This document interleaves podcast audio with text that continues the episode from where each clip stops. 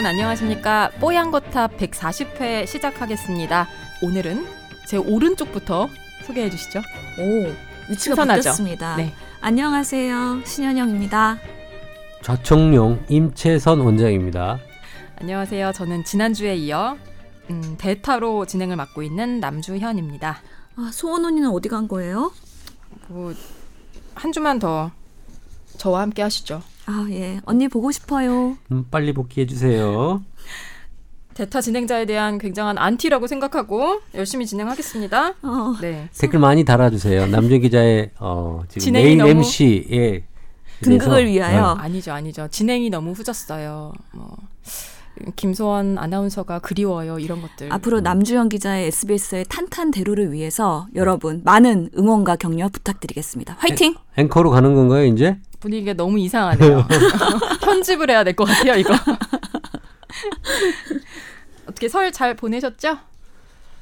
아휴, 고생이죠. 네. 멀리까지 갔다 오느라 고생하셨죠? 아, 고생입니다. 네. 네. 그래도 뭐 가족 1년에 한 번 있는 게 다행인 것 같아요. 추석까지 생각하면 2번입니다. 보통 한 번은 해외여행으로 때우는 경향이 있기 때문에 예. 보내드리는 걸로요? 그렇죠. 예. 때운다는 표현보다는 네. 뭐 원하시는 곳으로 예. 그렇게 해야 조금 여유가 생기는 것 같고 이번에는 그냥 모시고 한번 가족 여행을 가볼까 생각을 하고 있습니다. 아, 양가 부모님 다 모시고 양가는 어려울 것 같고요. 네. 한 번씩 번갈아 가면서 네. 예. 좋은 것 같아요. 뭐 가족이 함께 한다는 데 의의가 있는 거니까요.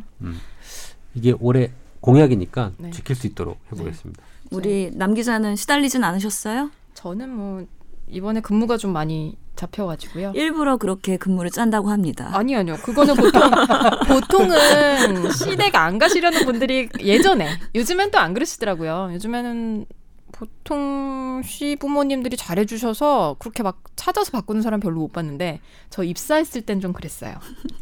근데 저 이번에 그냥 일 열심히 했습니다. 신 교수는 감기는 좀 어떠세요? 아, 저는 뭐 감기가 오래 가긴 하는 것 같아요. 진짜 이번에 감기 바이러스들이 다들 뭐 독감 걸리시고서도 휴우증도 많이 앓고 네. 감기도 안 끊겨요 하면서 다시 찾아오기도 하고 그러는데 제가 몸소 환자 체험하면서 경험을 하고 있는 것 같아요. 좀 환자 입장에서 이해를 할 수 있게 되는 건가요? 예, 왜냐하면 감기 환자는 사실 진료실에서 가장 단순하고 그렇죠. 가벼운 질환이거든요. 그래서 감기가 뭐 이렇게 생각하면서 그냥 되게 기계적으로 보게 되는 습관이 있는데 아, 감기여도 정말 나도 저런 경험했는데 아, 나도 저런 고생했는데 라는 공감을 가지고서 환자를 대하다 보니까 좀 더 따뜻한 의사가 되는 것 같기도 합니다. 참 이런 얘기하면 안 되는데 의사 선생님들 가끔 이렇게 아프고 나면 좀 한 단계 업그레이드 되시고 그런 것도 있겠어요? 아, 그럼요. 그래서 제가 알았던 질환은 뭔가 좀 더 애착이 가는 것 같기도 하고 그 질병에 대해서는 좀 더 자신감이 생기기도 하고 네. 그래서 그게 정말 우리는 공감, 심파시라고 하기도 하는데 그거가 따뜻한 의사를 만드는 데 중요한 요소인 것 같다는 생각이 들어요. 예. 다음에 감기 걸리면 꼭 신 교수님께 가보겠습니다. 네, 저는 이번에 감기, 바이러스, 독감 이런 게 조금 창궐하다시피 조금 하다 보니까 네. 이런 생각도 들어요. 우리 사회적 피로도가 너무 높아지면서 우리 집단 면역 자체가 떨어지면서 이런 게 창궐하는 건지 아니면 진짜 우리나라가 세계 각국의 사람들이 모이면서 균들도 다 모여가지고 균이 강해지는 건지. 지난주에 말씀하신 거랑 약간 연결되는 네. 내용이네요. 그러니까 그런 거가 도대체 뭐가 원인인지가 조금 궁금하고요. 근데 사실 의학적으로는 우리나라가 좀 더 발전될 것 같아요. 병이 많은 국가가 의학이 발전됩니다. 살기 위해서. 역사적으로 그랬어요. 근데 지난번에도 제가 말씀드렸지만 인플루엔자 환자 숫자만 보면 이번 겨울 말고 그 지난 겨울이랑 비슷해요. 더 많진 않거든요. 근데 왜 이렇게 좀 입원실이 모자라고 이렇게 됐을까요? 그게 약간 이제 인플루엔자 환자들 격리를 해야 하는 그런 규정들이 강화돼서 요즘에 예, 중환자실도 굉장히 부족하고 1인실도 부족하다는 얘기는 여러 군데서 좀 들었습니다. 그렇군요. 그래서 요즘에 ICU가 굉장히 꽉꽉 차서 전원이 어렵다고 하더라고요. 그러니까 예전에는 A형 나오고 그다음에 B형 이렇게 순차적으로 나오기도 했는데 네. 요즘엔 동시 감염도 많고 오히려 바뀌는 경우도 많고 그래가지고 네. 아주 바빴죠. 좀 이제 설도 지났고 봄도 가까워오니까 이런 것들 가라앉지 않을까 좀 기대를 해보겠습니다. 또 뭐 알레르기가 시작되겠죠 뭐. 예.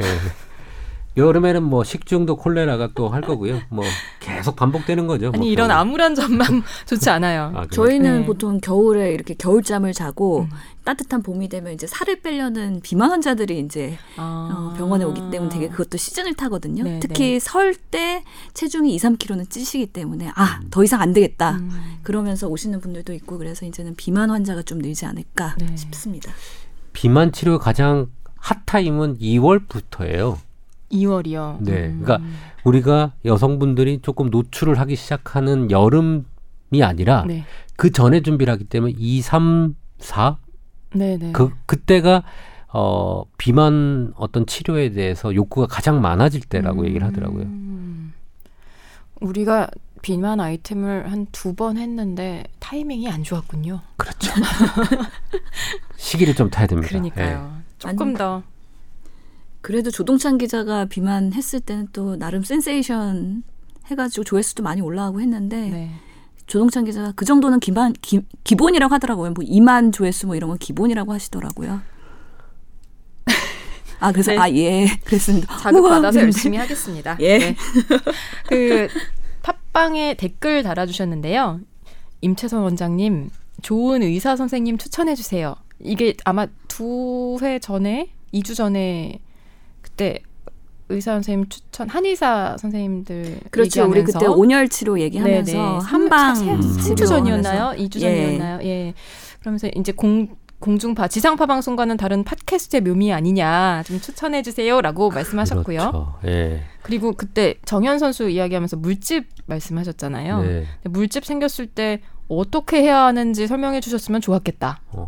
물집이 만약에 생겼을 때 이게 우리가 수포가 생겨서 물이 고이잖아요. 네. 그게 물집이잖아요. 네. 물이 집을 만들었다. 물집인데 그러면 그거를 우리가 바늘이나 이런 걸로 터트리는 게 좋을까요? 그냥 두는 게 좋을까요? 저도 늘 그게 궁금해요. 터트리면 감염 위험이 있어서 안 좋은 거 아닌가요?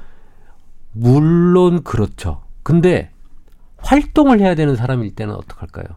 그러니까 물집이 잡혔을 때 물집이 있으면 아파요. 그리고 그 물집이 점점 벌어지면서 피부가 더 벗겨지거든요.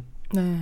그게 그렇기 때문에 사실은 터트려서 압박을 해가지고 짜내고 해야 아프지가 않기 때문에 압력이 없기 때문에 그렇게 해야 활동을 하는 거예요. 정현 선수도 사실 물집이 있었으면 그대로 둬야 될 거 아니에요. 다 터트려가지고 딱 납작하게 해가지고 테이핑을 했었잖아요. 네네. 그죠? 그러니까 활동을 해야 되는 사람은 무균내 상태에서 소독을 하고 물집을 터트려서 활동할 수 있게끔 압착을 해주는 게 맞는 거고요. 그냥 조그맣게 물집된 거는 그냥 두시면 흡수가 되긴 하는데 네. 저는 그냥 외과 스타일이다 보니까 빨리 째고 막 해가지고 빨리 해결하는 스타일이고요. 네, 네. 네. 그런 거는 보통 외과를 가야 하나요? 물집이 심하게 잡힌 피부과를 가야 되나요? 어디 가야 되죠? 저는 모르겠어요. 그걸 물집 군대에서는 많이 봤는데 나와서는 물집 환자를 본 적이 없어요. 이게 쉽지가 없거든요. 않아요. 물집 터트리는 거 보험 진료인가요? 비보험 진료인가요? 저는 한 번도 본 적이 없어요. 나와서. 보험 진료에 해당될 것 같아서 네. 피부과 일반 의원들은 사실 보험 진료를 꺼리는 경우도 많고 그렇기 네. 때문에 내과나 가정의학과 또는 외과를 가야 될 가능성도 있습니다. 제 보셨어요? 뭐 어려운 거 아니에요 사실. 아니, 해보셨어요? 예예. 터트리는 게 치료의 원칙이고요. 그다음에 감염되지 않도록 네. 잘 드레싱 해주는 거거든요. 그래서 어려운 게 아니죠. 그러니까 집에서 막 임의로 바늘 같은 걸로 찔러서 터트리지 말라는 거군요. 보통 더럽게. 그러니까 네. 예, 감염 위험 얘기니까 나오는 건 알겠습니다. 그리고 그 댓글 이어집니다. 섹시한 신 교수님 목소리도 물론 너무 좋지만 제 방이라 오랜만에 까칠한 조 기자님 목소리 들어서 많이 반가웠습니다. 다시 들었다는 얘기인가요? 요즘에 저희가 그 옛날에 사연 의료 그 상담해드린 것만 이렇게 잘라서 재편집을 해서 올려드리고 있어요. 임 원장님 모니터 안 하시네요. 아 그런가요? 일단은 팟빵에 올라가고 있는 걸로 알고 있고 저희 SBS 뉴스 사이트에도 올라가고 있고요. 팟빵에도 계속 업로드 되죠? 우리가 네네. 네이버에서도 같이 조회가 되지만 2번인가 아마 올라갔을 거예요. 네. 그거의 결정은 누가 하는 거죠? 그 분량을 잘라가지고 올리는 거는? 네이버인가요? SBS? 아니죠. 저희가 다 해서 올리는 거죠. 아, 그래. 그중에 괜찮은 걸 골라서 사연 중에? 네. 조금 더 관심이 많았던 거 그런 거 우선순위대로 해서 하고 있는 건데요. 이대로 가면 이거 조선배가 했던 것만 계속 올라오는 이 불상사가 있을 수 있겠네요. 여러분, 분발해야겠네요. 오랜만에 까칠한 조 기자의 목소리를 계속 들을 수 있습니다. 희소식입니다. 아니죠. 우리도 분발해서 우리 것도 올라가야지. 우리는 뭐 데드라인이 있는 목숨이니까 데드라인까지만 그냥 소명을 잘하고 그런가? 데드하면 되는 거지. 아니에요. 아니에요. 제가 39이 네. 되고 보니까 한 주 한 주가 소중하더라고요. 그래? 아홉수여서 그래? 모르겠어요. 하여튼 열심히 살아야겠다는 생각을 요즘 좀 해요. 근데 죽고자 하면 살 것이라고 했건을 왜 자꾸 살고자 하냐? 살고자 하면 죽을 것이에요. 여기서 한마디 해야지. 사장님 사랑합니다. 저는 사장님이 저를 모르세요. 저는 국장님 사랑합니다 해야 되나요? 사연 한 줄만 더 읽어드릴게요. 제 얘기는 쏙 빼셨고요. 아나콘다에서 김소원 아나운서님 아프시다고 해서 걱정했는데 뽀양거탑에서 목소리 들을 수 있어 다행입니다. 이게 조금 사연 보내주신 지가 됐는데 제가 늦었습니다. 죄송하고요. 어쨌든 김소원 선배 완쾌해서 다음 주에는 목소리 들으실 수 있을 겁니다. 우리 아홉수 남기자도 많이 챙겨주세요. 두 분이 챙겨주시면 됩니다.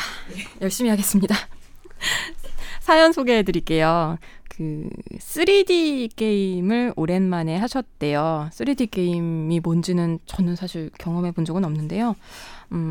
어릴 때는 어지럽지 않았는데 나이 먹고서 해보니까 머리도 어지럽고 헛구역질도 나더라. 원인이 뭔지 궁금하다. 그리고 이 증상이 지속되면 3D 게임을 아예 하지 말아야 할까요? 라고 질문하셨습니다. 3D 게임 해보셨나요? 사실 뭐 가상현실이라고 해서 우리 공간적으로 3D 형태의 어떤 3차원적인 화면을 보면서 활동하거나 우리 3D TV라든지 뭐 3D 영화관 많이 가보시잖아요. 네, 그죠? 편광. 네. 안경을 쓰고 입체적으로 느끼게 하는 그 기술인데 그 기술 말고 우리 VR 같은 경우에는 시각적으로 사실은 변화가 오게 되면 뇌에서 받아들일 때 어려우면 이게 어지럼증이 생기고 구토 증상이 올 수 있거든요. 특히 나이가 먹을수록 이게 적응이 안 됩니다. 그래서 해보시고 잘 안 된다? 그럼 이게 나이가 먹었구나라고 생각하시면 돼요. 네. 어린아이들이나 젊은 사람들은 그게 적응이 빠르고 그걸 많이 하다 보면 적응이 돼서 괜찮거든요. 여기에서 젊고 나이 먹고의 기준은 몇 살인가요? 대략. 저는 그 기준은 모르겠어요. 그냥 뇌의 기능, 그러니까 시각과 뇌와 연결되는 부분에 대해서 우선 적응이 잘 안 되는, 기본적으로 안 되는 분이 있을 수 있고 그다음에 나이가 먹어서 적응이 안 되는 분이 있을 수도 있고요. 그래서 그 두 가지로 보시면 될 것 같고요. 이건 뭐 게임이 너무 좋으면 하다 보면 적응될 거라고 저는 생각합니다. 이 사연의 답변은. 그래서 보면은 결국에는 이 3D 게임 어지럼증도 멀미거든요. 그래서 멀미의 기전이 뭐냐 했을 때는 다양한 썰이 있습니다. 그래서 아직 명확하게 밝혀지지는 않았지만 감각 충돌론이라고 해가지고요. 움직임에 대한 그런 감각을 우리 시각적으로 그리고 평형을 담당하는 전전계 여기서 동시에 자극을 받게 되면 얘네들 우리 뇌에 가서 신호를 전달해야 되잖아요. 거기서 서로 엉긴다는 거죠. 신호가 두 가지 신호가요. 그게 엉기면서 멀미가 발생을 한다고 해요. 근데 그래서 이거에 관련된 뭔가 3D와 디즈니스, 그러니까 어지럼증과에 관련된 의학 논문인지 찾아보긴 했는데 몇 군데 보고된 바가 있긴 하더라고요. 그래서 결국에는 뇌의 전기 흐름의 변화를 주면서 이런 것들이 발생을 한다고 되어 있고 특히 2013년 논문에 보면은 3D 게임 닌텐도에 대한 것도 독일에서 보고가 된 바가 있어요. 그래서 거기 보면은 소아 같은 경우에는 이게 오래 하면 할수록 시력을 악화시키거나 약시를 악화시킬 수도 있다고 돼 있고 성인 경우에는 어지러움이나 두통, 메스꺼움 같은 걸 유발할 수가 있다고 되어 있고요. 그리고 이거 어지러울 때 해야 되나 말아야 되나 이게 고민이신 거잖아요. 그렇죠. 계속 하다 보면 괜찮냐 아니면 하지 말아야 하냐. 그래서 온라인 서치 해보니까 3D 게임 즐기는 사람들이 그거를 피하는 팁들을 많이 올려놓으셨더라고요. 어지럼증을 피할 수 있는 방법들. 멀미약 먹는 거 아니에요? 그래서 그런 것들을 해갖고 정말 효과가 있는지는 모르겠어요. 근데 의학적으로 봤을 때 이게 전기에서 신호가 충돌되는 거고 그걸로 해서 멀미가 생기는 거기 때문에 그런 증상 발생하면 사실은 원인을 제공하지 않는 게 정답이죠. 안 하는 게 맞다. 예. 네. 근데 또 굉장히 좋아하시고 매니아면 모르겠지만 오랜만에 하셨다고 하니까 굳이 안 하시고 다른 즐거움을 찾는 것도 방법이겠네요. 예, 본인이 선택할 부분이라고 생각합니다. 네. 임 원장님 혹시 추가해 주실 말씀 있으세요? 뭐 우리 귀밑에 옛날에 이거 얘기 한번 한 적이 있어요. 그 멀미 부분에 대해서 이건데 이거는 사실은 이 기능이 발달된 사람들은 뭐가 이거 발달이 안 돼서 오는 부분이거든요. 그죠? 그렇죠. 근데 이게 발달된 사람들은 운동 능력이라든지 이런 것들이 발달되게 됩니다. 그러니까 보면서 활동하면서 평행을 잡아야 되는 그런 능력이거든요. 보면서 활동하면서 움직이면서 평형을 잡아가는. 예. 움직일 때 사실은 평형 감각이 변화가 오는 거잖아요. 사실은. 그러면서 그런 건 사실 운동이에요. 그죠? 그럼 이것도 많이 하면 는다는 건가요? 그렇죠. 서서히 하게 되면 늘게 되는 거예요. 두 분 의견이 조금 예. 다르네요. 그래서 이거는 제가 볼 때는 아까 얘기한 VR 그러니까 화면상으로 오는 거랑 우리가 직접적으로 움직이면서 움직이는 상태에서 뭐 평형이 바뀔 때 하는 것도 사실은 회전하고 우리 체조 선수들 네. 보면 처음에 안 되죠. 안 되다가 계속 트레이닝 하다 보면 그게 보인대요.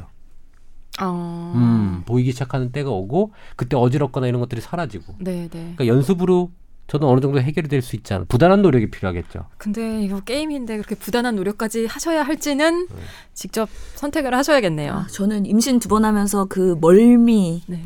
입덧에 대한 아주 학을 뗐기 때문에 조금이라도 유발되는 것들은 절대 안 합니다. 사실 그건 호르몬 작용이잖아요. 그 우리 임신으로 인한 임신의 영향인데 저는 그런 경향이 없어서 지금까지 뭐 먹는 거에 대해서는 항상 잘 먹었거든요. 네. 뭐 울렁거리고 토해본 적이 거의 없는 것 같아요. 뭐 몸은 아픈데 음식은 들어가서 참 신이 고마운 능력을 주시긴 하셨다라고 생각을 하고 있어요. 근데 못 먹는 사람들 보면 진짜 불쌍하고 못 먹으면서 사실은 막 못 움직이고 이런 사람들 환자들 많이 보거든요. 아, 그래서 잘 먹는 게 정말 복 중에 가장 뭐 최고의 복이라고 얘기를 하잖아요. 그러니까 우선 먹는 거 행복하다고 생각을 하고요. 아까 얘기한 어지러움증이나 구토는 사실은 당해본 사람이면 정말 힘들어하죠. 이석증 포함해서. 그래서 저도 만약에 나이가 어린 친구라면 게임을 한다고 해서 혼내서 못하게 할 것 같고요. 나이가 드신 분이라 그러면 에이 주책이야 그러면서 못하게 할 것 같고요. 아 결국은 못하게 한다가 네, 결론인가요? 네, 못하게 한다. 아까 말씀이랑 좀 다르신데? 근데 이거를 재밌고 정말 해야 되는 상황이라면 끝까지 해서 이겨내라는 거고요. 근데 멀미 어렸을 때 하다가 조금 나이 들면 괜찮아지는 경우가 있잖아요. 그쵸. 제가 딱 그랬거든요. 맞아. 초등학교 예. 때 멀미 굉장히 심하게 하다가 괜찮아졌어요. 이제는 뭐 정말 컨디션이 나쁘거나 뭘 잘못 먹었거나 그럴 때 아니면은 괜찮은데 그것도 익숙해지는 건가요? 아까 말씀하신 아니죠. 그거는 그 뇌 신경계통하고 전정기관의 발달이 어렸을 때 늦다가 제가 느렸구나. 예. 이제 그게 발달이 돼서 안정을 찾은 거라고 보면 되고요. 네. 이 안정을 찾은 상태에서 뭐 이거는 좀 다른 이제 신호가 들어온다고 봐야 되겠죠. 그러니까 증상은 멀미지만 완전 그 멀미랑은 조금 다른. 네. 네. 예, 영어로는 Visually Induced Motion Sickness가 되겠습니다. VIMS. 발음 좋습니다. 빔스? 예, 빔스랍니다. 네. 그럼 다음 사연으로 넘어갈게요. 균형 잡힌 식단이 중요하고 채소를 많이 먹으라고 합니다. 그런데 치킨이나 삼겹살, 라면 이런 거 아예 끊을 수는 없잖아요. 뭐 저도 여기는 동의하는데요. 좀 일주일에 몇 번 정도 먹는 게 좋을지 이런 것들 좀 건강한 식단에 대해서 참고할 만한 가이드라인이 있을지 뭐 이런 내용들 질문해 오셨습니다. 어떠세요? 뭐 지난주인가요? 임 원장님은 되게 건강한 식사를 하시는 것 같아서 뭐 치킨, 삼겹살 이런 거 안 드실 것 같기도 합니다만 또 애주가시잖아요. 그렇죠. 근데 저는 가이드라인이 뭐 개인적이 다 틀릴 것 같아요. 근데 저는 그냥 이분이 내가 이거 너무 많이 먹는 거 아니야라는 생각을 할 때 그다음에 먹지 않는 걸로 딱 결정하면 어떨까 싶어요. 너무 정보가 없긴 합니다. 네. 그렇죠. 그러니까 뭐 어저께 간식으로 라면을 먹었어요. 어쩔 수 없이. 아니면 식사 대용으로 라면을 먹었는데 다음 날 나 또 라면 또 먹으려고 하니까 어제 먹었는데 또 먹어도 돼라는 걱정이 딱 생길 때 그거 안 먹으면 돼요. 근데 그거를 계속 먹으면서 걱정만 하는 거는 사실은 진짜 의미가 없는 행동이고 걱정되는 순간 딱 끊으면 되지 않을까라는 생각이 좀 듭니다. 근데 그게 네. 머리와 몸이 항상 따로 움직이잖아요. 제가 예전에 이런 걸 절제를 좀 잘하는 편이었는데 요즘에 여러 가지 생각이 들면서 뭐 어느 순간 저도 모르게 막 먹고 있어요. 어떤 단 거예요? 아니면 어떤 게 땡겨요? 그때그때 다른데요. 단 것도 많이 땡기고 저는 근데 단 거는 원래 좋아하는 편이고 밤에 그렇게 요즘에 스트레스 받으면은 뭐 과자와 맥주 뭐 이런 것들 계속 먹을까 말까 고민하다가 울면서 잠들기도 하고 그래요. 근데 이게 저는 이분의 심정을 조금 알 것 같거든요. 이게 마음 알긴 알아. 먹으면 안 된다는 걸 알긴 아는데 나도 모르게 먹고 있는 그런 상황들. 제가 지난해에도 얘기했지만 우리가 이론과 현실은 조금 괴리가 있거든요. 그렇죠. 그래서 항상 100점짜리 삶을 살 것이냐 아니면 80점짜리 삶을 살 것이냐의 판단의 문제인데 우선은 치킨이나 삼겹살, 간식, 라면 저도 먹습니다. 비만 클리닉을 하고 있는 저도 먹고 있고요. 네. 제가 미스코리아가 될 게 아니고 연예인이 될 게 아니면은 충분히 먹을 수도 있다고 생각을 하는데 그럼 얼마나 먹어야 되느냐의 문제인 거잖아요. 그래서 저희는 이렇게 설명을 하죠. 치킨을 먹더라도 치킨 껍질을 벗겨서 먹어라. 살코기 위주로 먹어라. 껍질만 먹고 싶은데. 삼겹살 먹을 때 비계 떼고 먹어라. 근데 옛날에 이 비계를 먹어야 살이 빠진다고 옛날에 조 기자랑 뭐 그 수많은 그 우리 지방의 역설을 한번 한 적이 그렇죠. 있죠. 근데 네. 뭐 무한정 많이 먹으라는 건 아니었고요. 그거의 핵심은 사실 그 고지방 저탄수화물 식이었잖아요. 그렇죠. 저탄수화물의 방점이 있었던 건데 너무 고지방의 방점을 주면서 삼겹살을 오히려 치즈 발라 버터 발라서 먹어라라고 와전되면서 이게 센세이션을 일으켰거든요. 근데 엄청나게 저희가 가정의학회랑 어디랑 해갖고 영양 뭐 학회랑 해갖고 성명서 내고 그랬었어요. 그래서 언론에서 그거 호도하시면 안 되는 거고 명확하게 사실을 전달을 해줘야 되는 건데 그 성명서 받았습니다. 저도. 예, 듣고 싶은 얘기만 골라서 하다 보면은 환자들이 자기 합리화에 빠지는 거죠. 자가 당착에 빠지는 건데 그때 모 방송사 다큐멘터리에서 그런 것들이 막 나왔죠. 정말 예. 지방만 먹으면서 살 빼는 그런 케이스들을 막 보여주면서 예, 맞습니다. 예, 그랬었죠. 라면을 먹을 순 있지만 국물을 먹지 말아라. 아, 국물. 라면은 국물인데. 그래서 그런 것들을 자기의 타협점을 찾으면 되고요. 사실은 이런 것들을 만약에 비만 클리닉에 오셔서 상담을 받는다 그러면 저는 우선 콜레스테롤 체크해 볼 것 같아요. 네. 그 혈당이랑 콜레스테롤 체크해 보고 유난히 중성 지방이 높은 분들 이런 뭐 아니면 LDL 콜레스테롤이 높으신 분들 그럼 이상 지질 혈증이 있으신 분들한테는 이런 것들을 되도록이면 자제하라고 교육을 시킬 거고 그렇지 않은 분들은 좀 뭐 일주일에 한 번 정도 뭐 주말에 내가 주중에 열심히 일하고 나서 자기 보상으로 먹는 거를 뭐 그것까지 차단할 수는 없을 것 같고요. 그다음에 또 비만 클리닉에서 할 수 있는 거는 지방흡수 억제제라는 약이 있어요. 비만 약이. 그래서 이런 거 먹을 때 약간의 그 죄의식이 있잖아요. 네네. 그거를 내 배에 복부 지방으로 쌓이지 않고 하여튼 대변으로 배출할 수 있는 약도 있고 하기 때문에 여러 가지 대안 방법이 있고 먹고 나서 또 열심히 운동하고 칼로리 소모하면 되는 거거든요. 그러면 치킨, 삼겹살, 라면 다 통틀어서 일주일에 한 번 먹어도 된다고 조언하시는 건가요? 뭐 사람마다 한 번 또는 두 번이 될 수도 있겠죠. 네, 아니면 네. 누구는 2주에 한 번이 될 수도 있겠죠. 그리고 누구는 껍질만 발라먹는다 그러면 일주일에 두 번, 세 번이 될 수도 있겠죠. 네, 네, 그래서 그렇죠. 그거는 맞춤 처방으로 가야 되는 부분이기 때문에 이거에 대한 명확한 가이드라인은 없는 상태입니다. 네. 아까 이게 그 우리 나중에 한번 꼭 다뤄보고 싶은 건 지방의 역설 한번 했었잖아요. 네, 네. 그다음에 우유의 진실 한번 했으면 좋겠고 네. 그다음에 고염식, 저염식 식단에 대한 진실 사실은 상당히 역설적으로 들릴 수 있을 거예요. 우유가 좋은 거냐 나쁜 거냐 그거는 사실 너무 논란이 많잖아요. 많죠. 네. 근데 이게 그 우리 탄수화물의 문제점을 사실 지방의 역설이 지적을 한 거잖아요. 네. 그 설탕업자들의 그러면 이 우유의 진실은 낙농업자들의 진실을 한번 얘기를 해야 될 거고요. 네. 낙농협회. 그다음에 고염식, 저염식 식단에 관련된 혈압 관련된 이 부분도 네. 사실은 좀 얘기할 부분이 있어요. 그래서 나중에 한번 공부를 충분히 해가지고 네. 한번 다뤄보면 좋겠다는 생각이 좀 드네요. 아니 근데 저염식 식단에 대해서도 뭔가 좀 논란이 있나요? 있을 수 있죠. 있어요. 그게 네. 보통 말하는 대쉬 다이어트 아닌가요? 그것과 또 다른 건가요? 아니면 무조건 덜 짜게 먹는 거? 근데 그 덜 짜게 먹는 게 그렇게 효과가 없는 거로 얘기하는 데가 좀 생기기 시작했어요. 네. 그래서 나트륨 양은과 혈압의 관계성에 대해서 지금 반박하는 것들이 좀 많이 나오기 시작하거든요. 그래서 그 부분은 한번 나중에 다뤘으면 좋겠고, 네네. 뭐가 됐든 간에 이 음식 관련된 먹는 거잖아요.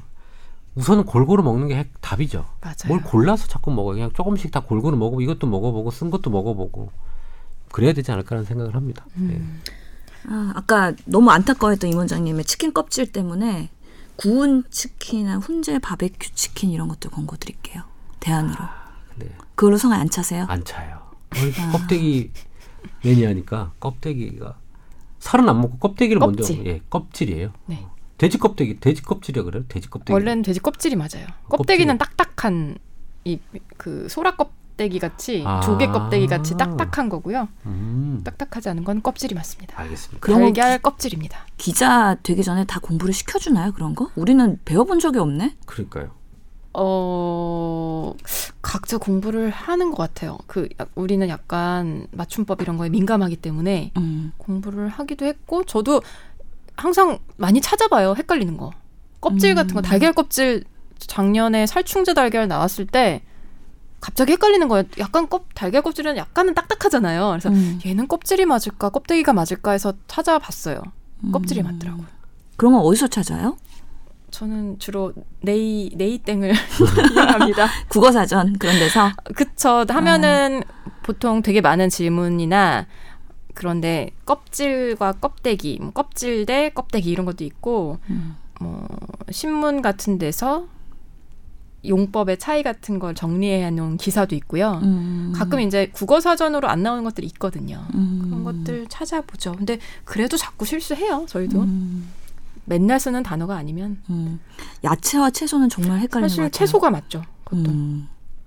근데 저도 계속 야채라고 하고 있고 또 많이 이제 달걀이라고 순화해서 쓰려고 하는데 너무 많은 분들 계란이라고 하시고 저도 순간순간 계란 하고 있고 한자 오잖아요. 계란. 그렇죠. 그래서 네. 이제 달걀로 순화하자는 건데 이게 쉽지는 않더라고요. 또 뭐 그런 거는 사회가 알아서 정리를 해줄 거예요. 네, 제가 알아서 고민할 필요 없습니다. 앞으로 네. 지적질 계속 부탁드립니다. 네. 남 기자님 걱정하지 마십시오. 예. 껍질. 저희 사연 받는 이메일 주소 오늘도 신현영 교수님께서 소개해 주시겠습니다. 여러분 우리 뽀양거탑이어서요. 타워 썼습니다. TOWER. 웃지 마세요. tower@sbs.co.kr입니다. 많이 보내주세요. 아니 보통 한 문장 안에서는 같은 거는 똑같이 읽어줘야 되거든요. 닷으로 통일하시거나 점으로 통일하시거나 좀 통일해 주셨으면 감사하겠습니다. 닷 했다가 점 했나요? 네. 닷 했다가 점 했어요. 아니 어디서는 반복하지 말라고 변화를 줘야 된다고 이러는데 여기서는 또 통일성을 줘야 되는구나. 그게 보통 영어 문장에서는 그들은 같은 단어 쓰는 거 굉장히 싫어하잖아요. 그렇죠. 네, 이거는 조금 달라요. 뭐 그런 거예요. 앞에서 뭐 하나 둘 하다가 갑자기 뒤에서 3, 4 하고 그러면 이상하잖아요.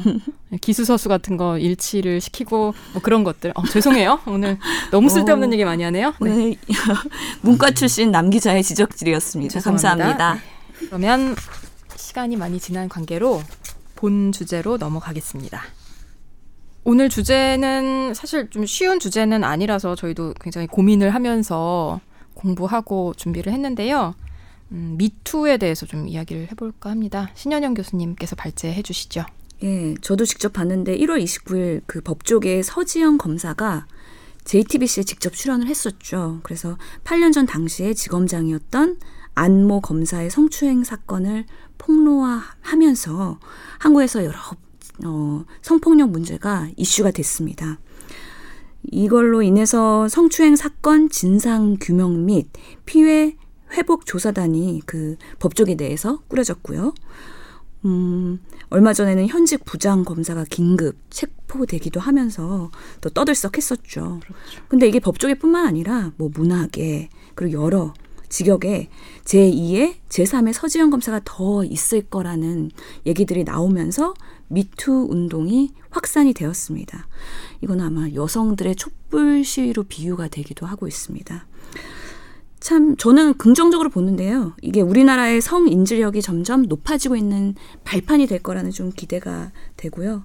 이 미투 운동에 대한 시초를 봤더니 2017년에 10월 할리우드 영화 제작자인 하비 와인스틴이라는 사람이 수십 년에 걸쳐서 성추행을 저지르면서 파문이 일었었고, 이때 그 미국에서 여성들의 성범죄, 성폭력 피해가 공개되면서 운동이 일어났었죠.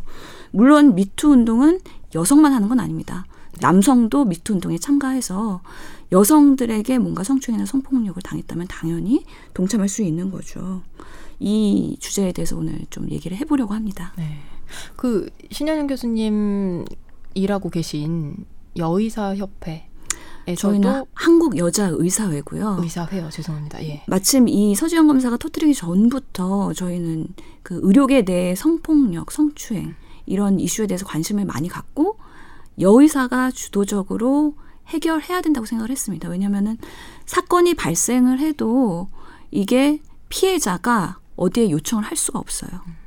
되게 애매모호하고 물적 근거가 없는 경우에는 더더욱이 소송으로 가기도 힘들고요. 오히려 이의제기를 했다가 불이익을 당하는 경우도 많기 때문에 당하고도 고통받고 얘기하지도 못하고 가해자는 그런 성폭력을 반복적으로 행위가 될 수도 있는 부분이 있기 때문에 우리가 중요시했던 거는 사실 그런 피해자가 발생했을 때 이들을 어떻게 하면 뭔가 신분이 노출되지 않는 상태에서 조용하게 가해자의 적절한 징계, 그리고 피해자의 그런 가해자와의 분리, 그리고 피해자의 2차 피해의 보호, 이런 것들을 할 수 있는 시스템을 만들 것인가 의료계 내에서 계속 고민을 했었고요. 그래서 결국에는 뭐 병원에서 의사 간 또는 의사 간호사 간, 뭐 전공의 간 이런 문제들이 생겼을 때 그 병원에서 내부 징계위원회가 열리거든요. 네네. 그 위원회에서 뭔가 그 사건을 조사하게 되고 처벌을 하기 때문에 그 징계위원회가 적절하게 구성이 되고 조사가 되고 적절하게 프로토콜에 따라서 처벌이 되는지에 대한 매뉴얼을 만드는 작업을 지금 한국여자의사회와 한국여성변호사회랑 같이 MOM에서 진행을 하고 있습니다. 아직 그 결과물이 나온 건 아니고요. 저희가 4월쯤에는 공청회를 하려고 생각을 하고 있고요. 이거는 그 여성들만을 위한 프로젝트는 아니에요, 사실. 조사를 해보면 뭐 남자 전공의도 상급 여전공의한테 당할 수가 있고요. 아니면 환자한테 당할 수도 있고요. 여러 가지 피해 사실들이 있을 수 있거든요. 그렇기 때문에 그런 피해자가 남자든 여자든 가해자가 남자든 여자든 그들을 잘 보호하고 적절하게 징계할 수 있는 프로그램이기 때문에 저희는 남성들한테도 이거는 오히려 보호할 수 있고 예방할 수 있는 좋은 그런 시스템이다라고 주장을 하고 있어요. 여기서 임 원장님께 질문드립니다. 네. 혹시 뭐 인턴이나 레지던트 시절에 네. 이런 피해 입으신 적 있으세요? 저요? 네. 어렸을 때 많이 당했던 것 같아요. 어렸을 때요? 뭐 이런 거 있잖아요. 아 이거 이놈 고추 봐라. 그러면서 막 고추 어른들이 만지고 뭐 근데 이게 되게 싫었거든요. 사실은 그런 것도 어떻게 보면 성폭력이에요. 근데 해외에 가서 만약에 그럼 바로 잡혀갑니다. 그렇죠. 특히 어린이를 상대로 그런 어린이를 상대로 그렇게 만약을 하게 되면 그거는 뭐 그냥 머리 쓰다듬고 이렇게 만져도 사실은 그쪽 부모가 신고하면 네. 잡혀가거든요. 그렇기 때문에 사실은 아이 때 우리 뭐 문화상으로는 옛날에 막 그렇게 하고 막 그렇게 하기도 했었는데 사실은 이제 그런 시대는 지나간 거고요. 네. 세상이 이제 바뀐 것 같아요. 그냥 그럴 수 있겠지라고 생각했던 부분인데 지금 이제 그렇게 하면 안 되게 되겠죠. 병원 내에서 남자가 성폭력을 당했다. 사실 드물죠. 남자가 성폭력이나 성추행을 당한 것들은 뭐 그런 케이스는 많지 않고 당해도 뭐 남자들은 뭐 그냥 뭐 대수롭지 않게 생각을 하는데 제가 아는 사람 중에 이런 경우는 있었어요. 그러니까 대학교에 가정대학교를 입학을 했는데 흔히 말하는 가정대 네. 가정대학이죠. 네. 거의 다 뭐 노인복지학과 뭐 이렇게 되는데 1학년부터 3개과가 있는데 4학년까지 전부 다 여자래요. 거의 여자가 많은데 그 당시에 1학년으로서 남자가 처음 들어가니까 위 선배들이 뭐 신입생 환영회 때 뭐 돌아가면서 춤추기도 하고 무릎에 앉히기도 하고 여자 선배들이 네. 네. 뭐 그렇게 해서 자퇴 결국 했어요. 못 다니겠다고. 너무 과도한 관심과 그죠? 그런 부분 때문에 사실 그 지금 돌이켜 보면 20년 전 얘기거든요, 사실은. 그것도 명백한 성희롱이겠네요. 그렇죠. 네. 희롱, 추행이 되겠죠. 이거를 싫다고 얘기하기 못하고 그 조직 내에 여성들이 그렇게 하던 문화 부분이 있어서 그거에 대해서 조직 내에서 이루어지는 부분이니까 이것도 어떻게 보면 남자가 피해를 받는 그런 네. 거죠. 어느 조직이든 남자가 많은 조직에 여자가 있고 그 조직의 여자가 추행을 당하거나 성희롱을 당했을 때 보호받는 것처럼 이 조직 내에서 전체가 보호를 하는 것처럼 아마 그것도 그런 조직 내에 있었기 때문에 일어날 수 있었지 않았나 싶고요. 이게 의료계에서도 남자 간호사가 늘어나기 때문에 남의 얘기는 아닌 것 같아요. 네. 그렇죠. 이게 3D 업종으로 이제 분류가 되기 시작했어요. 간호사라는 직업이. 네네. 그러다 보니까 남자 간호사가 점점 많아지고요. 대학병원에서도 한 거의 한 병동에 한 명은 보입니다. 이제는. 그런데 네. 이게 꼭 3D로 분류가 돼서 그렇다기보다 약간 어쨌든 이 취업의 어려움도 있고 또 남자 간호사에 대한 수요도 있고 그래서 그런 걸로 뭐 정리를 하시죠. 알겠습니다. 기피 업종은 맞아요. 정말 고생하시는 건 아는데 예. 예. 우리 소방관 뭐 대한테 힘든 일이거든요. 힘든 일이죠. 예. 힘든 일이다 보니까 남자가 대신 시작을 하고 있는데 네. 그러다 보면 이제 남자 간호사와 관련된 여러 가지 또 에피소드들이 생기지 않겠나라고 생각하는 제가 하고 있고요. 그리고 재미난 건 의사들 숫자 중에 여자가 점점 늘어나고 있습니다. 그쵸. 지금은 한 25%고요. 여의대생들은 한 36% 되기 때문에 그 30%까지 육박할 거예요. 3분의 1까지 증가할 예정이고요. 네. 근데 사실 굉장히 닫힌 조직이잖아요. 검찰 못지않게 의사 선생님들 특히 그 대학병원을 중심으로 한 그 의국 시스템이라고 해야 되나요? 거기는 굉장히 수직적이고 상하관계 확실하고 그렇죠. 도제 시스템이기 때문에 윗사람한테 소위 말해서 개길 수가 없고요. 네. 뭐 상명하복은 당연한 거고 그렇게 사랑받으면서 화목하게 커야지 저의 앞길이 뭐 탄탄대로가 되지 않겠나? 그래도 뭐 자리가 날까 말까한 그런 상황이 많고요. 그런 어려운 상황이기 때문에 사실 이게 뭔가 저항하고 문제가 있다고 이의를 제기할 수 있는 분위기는 아니에요. 그래서 여의사들끼리 얘기해보면 뭐 다들 한 가지씩 이상의 에피소드는 다 있어요. 그리고 이미 그런 문화에 적응이 돼 있기 때문에 이게 문제라는 의식조차 없는 사람도 꽤 많아요. 사실은 그게 제일 무서워요. 예, 성인지력이라고 하잖아요. 네네. 저희가 그런 양성평등이나 성폭력에 대한 정식 교육을 제대로 받아본 적은 없고 네. 특히 의료계 내에서의 그런 여러 가지 일들이 겉으로 노출이 서서히 되고 있긴 하지만 아직까지도 뭐 성행할 수 있는 부분이기 때문에 이것을 오히려 뭔가 덮으려고 하거나 조금 쉬쉬하는 분위기가 있고 특히나 미투 운동이 계속 전개되고 있지만 아직 의료계에서 미투를 선언하신 분은 아무도 없죠. 네.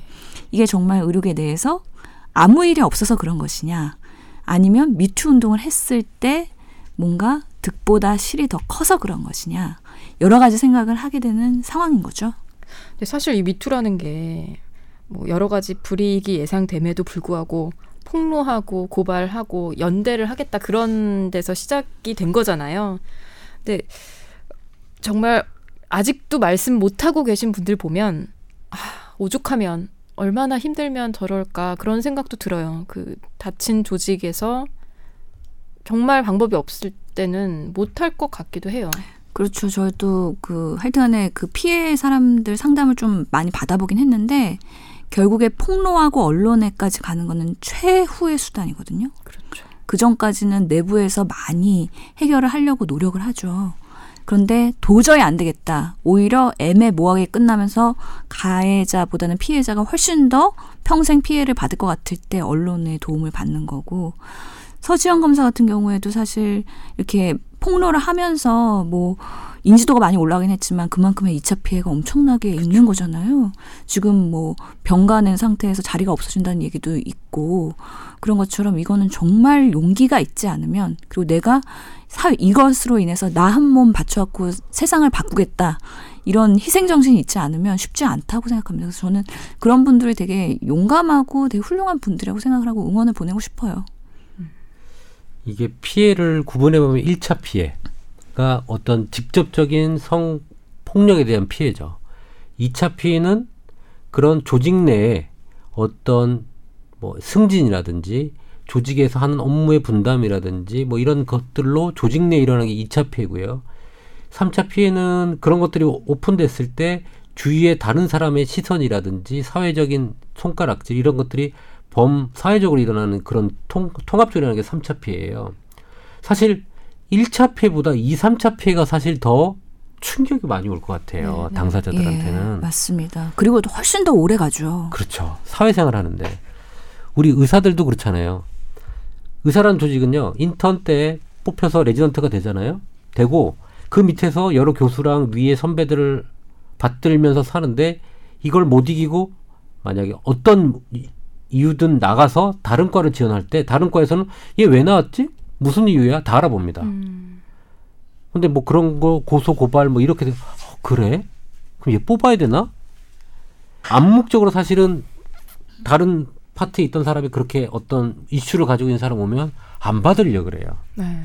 그렇기 때문에 전문인이 되는 걸 포기해야 되는 상황이 대부분 올 수도 있어요. 사실은 이 미투 운동의 의사들이 누가 했다면 명백한 피해자임에도 불구하고 아무 잘못이 없는데도 그런 거에 연루되고 휘말린 것 자체가 싫은 건가요? 그렇죠. 사람을 뽑을 때? 예, 비슷한 예로 그 전공의가 그렇게 당했어요, 교수한테. 네네. 근데 그걸 폭로하려고 하니까 너 폭로하면 앞으로 너 취직 시장에서 같은 과니까 결국에는 너는 취직 못하도록 내가 끝까지 쫓아가서 말릴 거라고 협박하는 경우가 있죠. 그래서 이런 전공의들의 피해 사례가 때로는 폭로하고 싶어도 못하는 상황이 되는 거죠. 그래서 민원을 많이 받잖아요. 근데 민원인들이 결국에는 아, 더 이상 도움 청하지 않겠다라고 그들이 자진 취하는 경우도 있어요. 도와주고 싶어도 본인이 더 이상 도와달라고 관심 갖지 말아달라고 하는 경우도 있기 때문에 그럴 땐 너무 아쉬운 거죠. 그러니까 여의사회에 도움을 청했다가 예. 그런 협박을 당하고 그러니까 어떤 불이익이 우려되고 도저히 감당하기 힘드니까 철회를 하는 그런 건가요? 여러 가지 사례가 있겠죠. 그래서 네. 한국여자의사회나 대한전공의협의회나 우선은 그런 이슈가 있었다 도와달라라고 전화를 했다가 이제 적절히 도와주려고 이제 상담을 하고 법적 지원이 필요한지 검토를 하고 있는 와중에 계속 뭐 그 피해자랑 계속 접촉을 하겠죠. 네. 그러다가 아, 더 이상은 도와주지 말아라 그렇게 중도 포기하는 경우도 있고요. 사실은 그 피해자가 직접 민원을 넣지 않고 제3의 루트를 통해 가지고 이게 이슈화 되는 경우도 있거든요. 네. 그래서 우리가 피해자를 도와줄 방법이 없나 하고서는 그 피해자랑 접촉을 하면은 아, 원하지 않는다. 네, 네. 뭐 나는 병원이랑 원만하게 합의를 해서 조용히 있고 싶다. 그런 경우들. 그 상황까지 가면 사실 그런 가해자들이 직접적으로 협박 공갈을 하기는 어렵기는 해요. 네. 이번에 서지영 검사 건도 그렇고 이게 조직 내부에 그런 거에 대해서 한번 얘기를 했었단 말이죠. 그죠? 그쵸? 한번 꿈틀했단 네, 말이에요. 꿈틀해서 얘기를 하고 움직였는데 그거를 받아줄 조직 내의 시스템 부재거든요. 그렇죠. 법을 따지고 하는 그 검찰 그런 시스템 이 내부에 없었기 때문에 지금 이 사단이 난 거잖아요. 근데 검찰이 사실 부끄러워하고 지금 발등에 불똥이 떨어진 거는 이 시스템이 없는 거에 대해서 사실은 부끄러워해야 되는 거예요. 사실은. 근데 그죠? 사실 대부분의 조직에 근데 그게 아니라 시스템이 없잖아요. 우리나라. 이게 외부에 이렇게 밝혀진 거에 대해서 부끄러워하는 게 검찰의 현재 모습이 아닐까라는 생각은 해요. 이 내부에 그걸 딱 해가지고 처리를 착착착 해가지고 탁 이게 교정이 될 수 있는 내부의 어떤 말할 수 있고 처리해 줄 수 있는 강력한 어떤 무슨 시스템이 있었다면 지금 이 사태가 와서 검찰이 부끄러워하는 모습이 없었을 텐데 이 조직이 선도적으로 없었다. 없었다라는 거에 부끄러움을 가져야 될 거고 의사 조직도 마찬가지고 그렇죠. 언론사도 네. 마찬가지일 겁니다. 우리가 항상 이런 것들은 윤리적인 문제이기 때문에 또 자율정화를 해야 되는 부분이고 강제 규제로 가는 것보다는 내부에서 원만하게 해결되는 게 중요한 거잖아요. 그런 면에서 뭐 사건이 터질 때마다 여러 가지 구제 시스템이 만들어지고 있는 것 같기는 해요. 의사협회에서도 폭력이나 성폭력에 대한 그런 신고 센터가 만들어졌고 한국여자의사회도 그렇고 그다음에 뭐 서울대병원이나 기타 세브란스 병원에서도 그 사건이 터진 이후에는 우리 인권센터 만들겠다. 그래서 지금 다 만들어진 있는 상황이고 또 한때 성심병원 재단에서 그 간호사들의 그 춤추는 선정적인 그런 논란이 있었기 때문에 간호협회에서도 인권센터 만들었잖아요. 문제는 인권센터가 조사권이나 징계권은 없거든요. 그렇죠.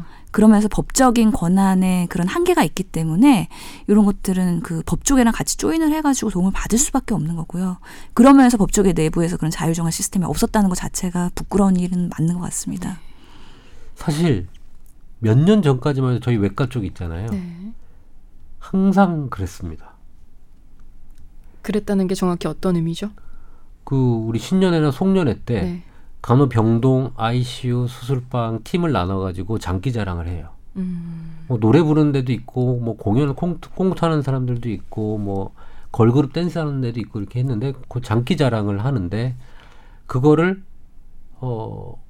사실 뭐 우리가 뭘 하라고 제시는 안 하거든요. 네네. 그냥 쭉 해왔던 장기 자랑이긴 한데 레지던트들도 하고요. 네. 그러니까 레지던트, 병동 간호사 다 팀별로 하는데 어떤 팀은 좀 뭐랄까 그렇게 걸그룹 약간 섹시한 이미지로 나오는 데도 네. 있고 그 다음에 뭐 우스꽝스럽게 나오는 데도 있고 막 총극을 하거나 연극을 하는 데도 각각이 있는데 사실 저는 뭐 제 식구들 감싸는 건 아닌데 사실 거기에서 저는 그렇게 문제되는 보이지는 않았거든요. 우리가 선택하는 게 아니고 지시하는 건 아니에요.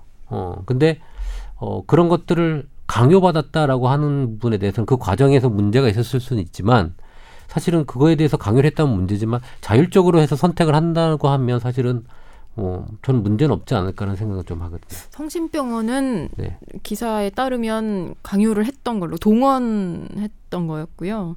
뭐 이런 경우는 좀 다르겠죠. 근데 또 저는 모르겠어요. 네, 이 스태프분들은 강요한 적이 없으나 네. 이 내부적으로 또 뭐 그 조직 안에서 네. 그 작은 조직 안에서 강요를 했을 수는 있겠죠. 그렇죠. 만약에 병동 수간호사가 우리 꼭 1등을 해야 되니 뭐. 근데 사실 뭐 1등한다고 고가가 발생되는 그런 건 아니거든요.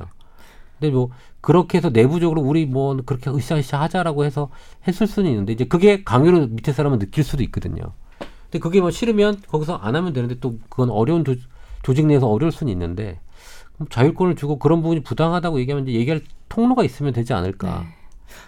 이렇게 막 용감하게 미투 선언하신 분들 덕분에 확실히 분위기는 달라지는 것 같아요. 그러니까 예, 맞습니다. 예전에 저희만 해도 한 10년 전에는 노래방 가서 이제 남자 선배들이 뭐 춤을 추자고 한다던가 이제 여자 후배들이나 뭐 동료들에게 그런 것들 사실 굉장히 흔했잖아요. 저는 궁금한 게 그 노래방에서 부르스 치면 그게 좋아요? 저도 그게 참 궁금하긴 해요. 근데 그런 것들이 문제가 있다는 좋아요? 거를 아니, 저는 별로 싫어합니다. 여성들은 참 싫었는데 딱히 그걸 뭘 문제 제기하긴 좀 애매한 부분이 있었잖아요. 없죠. 분위기 깰 수는 없으니까. 이게 그렇다고 뭔가 굉장히 기분 나쁜 접촉이 있는 건 아니지만 굉장히 뭔가 하기 싫고 불쾌하지만 문제 제기하기는 애매한 그런 걸쳐있는 그런 것들에 대해서도 이제는 할 말이 생긴 것 같아요. 그렇죠. 이제는 남자들이 솔선수범해서 그런 것들 문제 소지가 있을 거는 전혀 안 하시기 때문에 스스로 자제도 하고 저희도 편하긴 합니다. 사실 너무 감사하죠. 사실 진짜 참 근데 이게 그 조사를 해보니까 미투 운동에 반대하느냐 찬성하느냐 했을 때 한 75%가 우리 국민이 네. 조사하니까 75% 정도가 미투 운동에 찬성을 한다고 이렇게 얘기를 했고요. 한 15% 정도가 반대한다고 얘기를 하고요. 10%는요? 뭐 중간이겠죠. 네. 근데 이게 75% 반대 부분을 보면 보수 그러니까 우리 한국당, 자유한국당 그 보수 쪽 사람들은 한 그 찬성률이 좀 떨어지고요. 네. 진보 쪽은 뭐 거의 80, 90% 정도 가깝게 찬성이 올라가고 그렇게 돼 있더라고요. 근데 이제 이 반대한 사람들의 얘기를 사실 조금 또 들어봐야 되지 않을까라는 생각이 좀 들어요. 사실 그 프랑스의 그 카트린 드네브라고 하는 그 여배우가 이 작가 및 학자 100명들하고 같이 동의를 해서 서명을 했죠. 미투운동 반대한다고. 유혹할 권리, 유혹받을 권리와 자유에 대해 있어야 된다라고 하면서 네. 언론의 문매를 맞고 사과를 하는 사건이 벌어졌죠. 네, 네. 근데 저는 프랑스가 참 좋은 게 그런 얘기를 과감하게 할 수 있는 사회 분위기라는 거죠. 그러니까 그쪽에서 얘기하는 건 뭐냐면 남자도 그렇고 여자도 그렇고 내가 좋아하는 걸 표현하고 물론 좋아하는 거나 표현을 했을 때 그쪽이 거절했을 때 그거에 대해서 돌아설 수 있어야 되지만 그렇게 하는 자유로움이 상당히 그 프랑스는 있기 때문에 옛날에 청교도 전쟁을 했었던 나라에서 그런지도 모르겠지만 하여튼 뭐 그래서 그런 부분이 조금 자유롭기 때문에 이거 가지고 이슈화돼서 서로 논쟁을 막 하고 있습니다. 네. 프랑스는. 근데 한국 사회에서는 미투 운동 마냥 반대한다고 나섰다가 아마 참 고생할 거라고 보여요. 그래서 반대자들이 왜 반대를 하느냐에 대해서도 한번 고민을 한번 해보긴 해야 될 것 같아요. 저는 임 원장님의 말에 동의를 하고요. 사실 되게 합리적인 그런 논의라고 보거든요. 토론이고. 네네.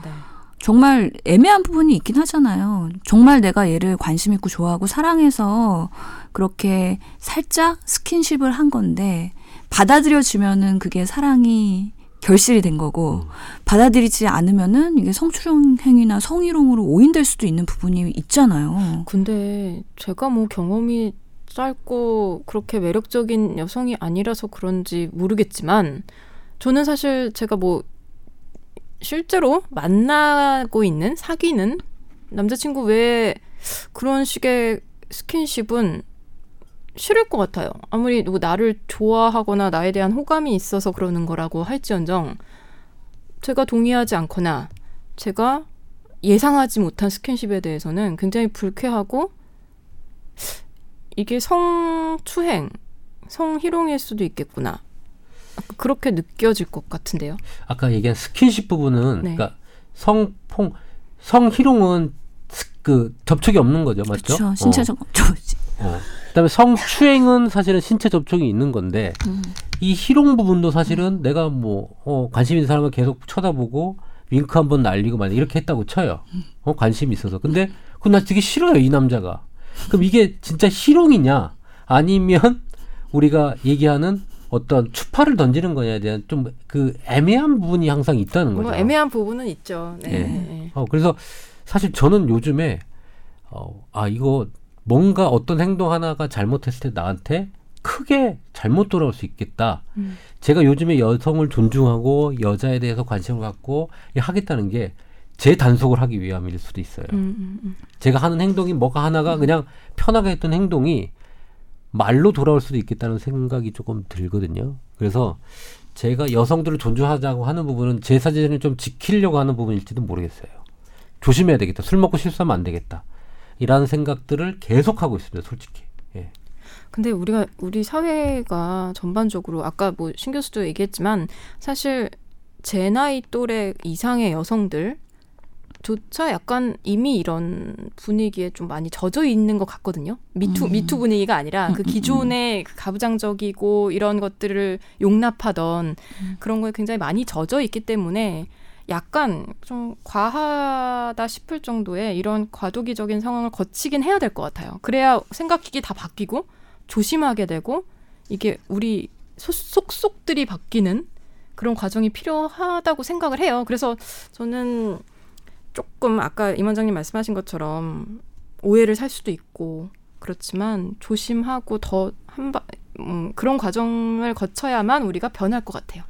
사실 존중에서 시작해야 되는 존중. 상대 객체에 대한 존중에서 시작돼야 되는데 이 존중이 없고 그냥 내가 바라보는 관점에서 얘기할 때 문제가 생기는 거잖아요. 사실 부르스치자고 하는 거는 사실은 어떻게 보면 좀 확실한 요즘엔 성추행이에요.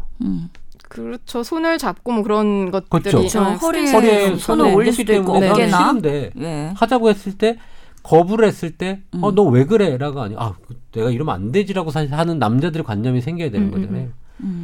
그리고 요즘에 가장 그게 애매한 게 이쁘다라는 말이래요.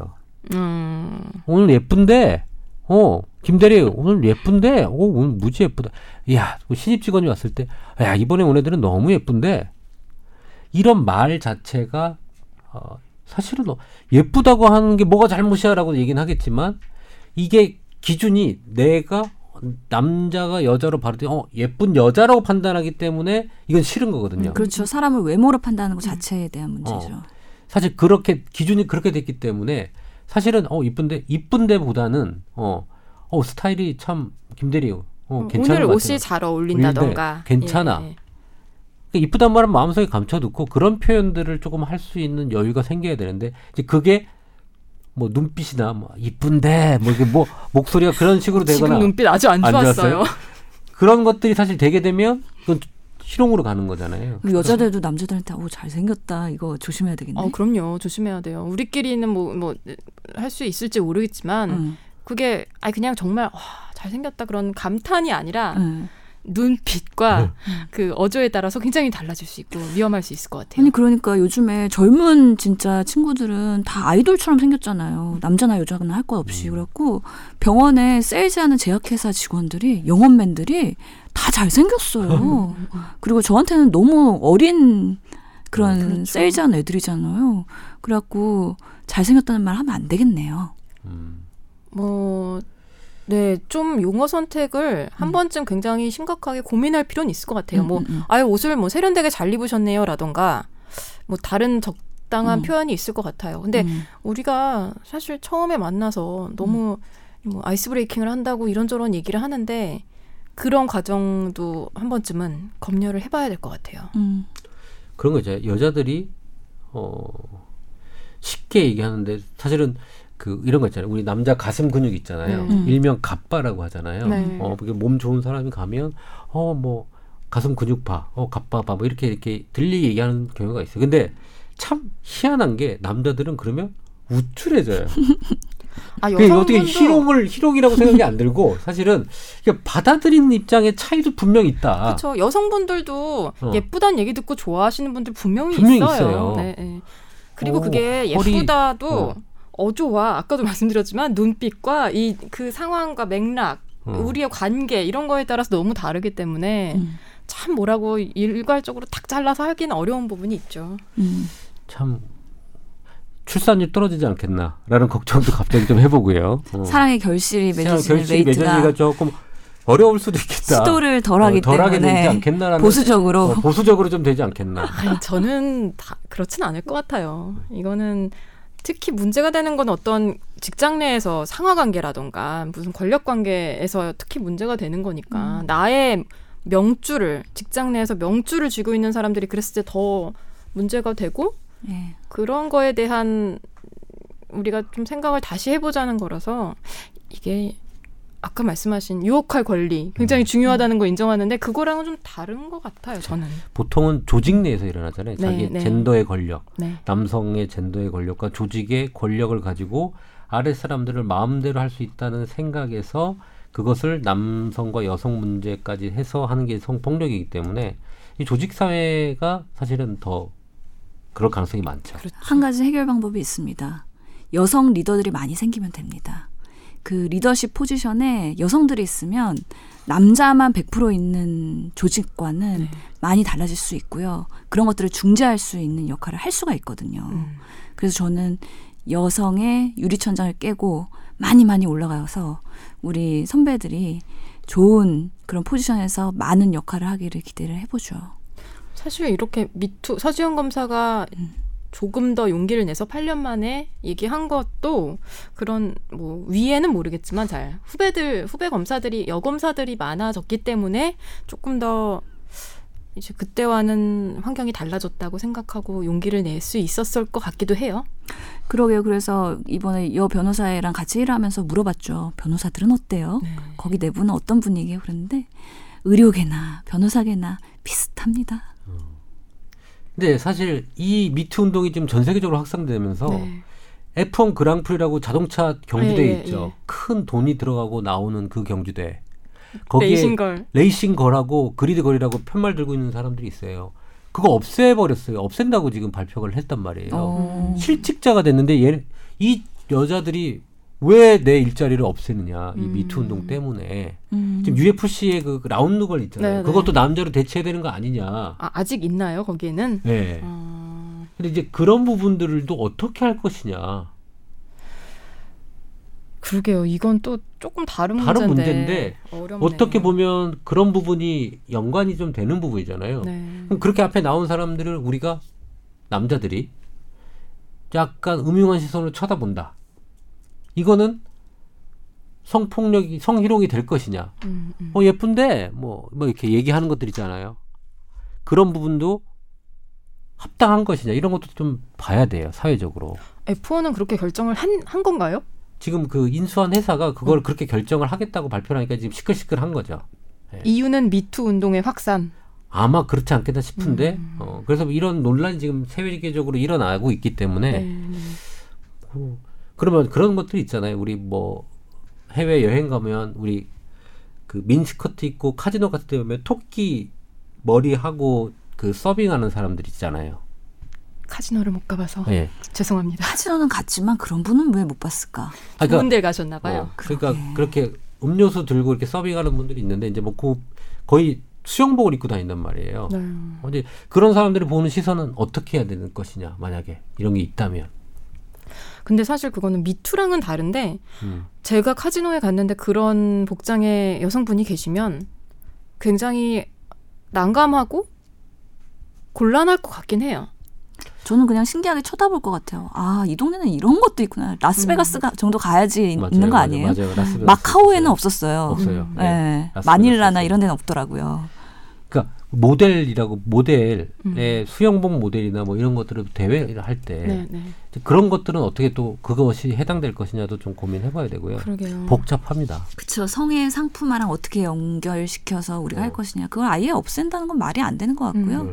또 그걸 직업적으로 하는 부분이 있기 때문에 존중할 건 존중하고 그렇지 않은 부분을 우리가 어떻게 정할 것이냐에 고민을 해야 되겠네요. 참 어려운 부분이에요. 제가 미투 운동을 반대하는 사람처럼 들으시면 안 돼요. 왜냐하면 이런 문제들도 있다라는 거를 좀 알고 있어야 돼요. 예. 네. 생각보다 얘기가 길어졌네요. 예, 약간 걱정을 하긴 했는데 근데 저희가 오늘 나눈 의견들이 뭐 약간 젠더 관점에서 봤을 때 조금 부적절하다거나 좀 불쾌하게 느끼실 수 있는 부분도 있을 것 같거든요. 왜냐하면 사람마다 다 관점이 다르니까. 근데 저희는 요즘에 미투를 보면서 느낀 각자의 의견을 편하게 조심스럽게 얘기한 거니까요. 좀 관대하게 봐주시면 좋겠고 이런 의견을 가진 사람들도 있다는 거 한번 같이 논의를 좀 해보자는 차원에서 말씀드렸다는 점 이해해 주셨으면 좋겠습니다. 네, 오늘 뭐 하신 말씀 있으시면 말씀 주시고 아니면 마무리하겠습니다. 네. 임 원장님 마무리할까요? 저도 없네요. 네. 긴 시간 고생하셨고요. 이 미투 문제는 앞으로도 저희도 관심을 계속 갖고 좀 사회적으로 어떤 식으로 계속 진전이 되고 발전될지 함께 고민을 하면 좋겠습니다. 여기서 마무리하겠습니다. 고맙습니다. 감사합니다. 감사합니다.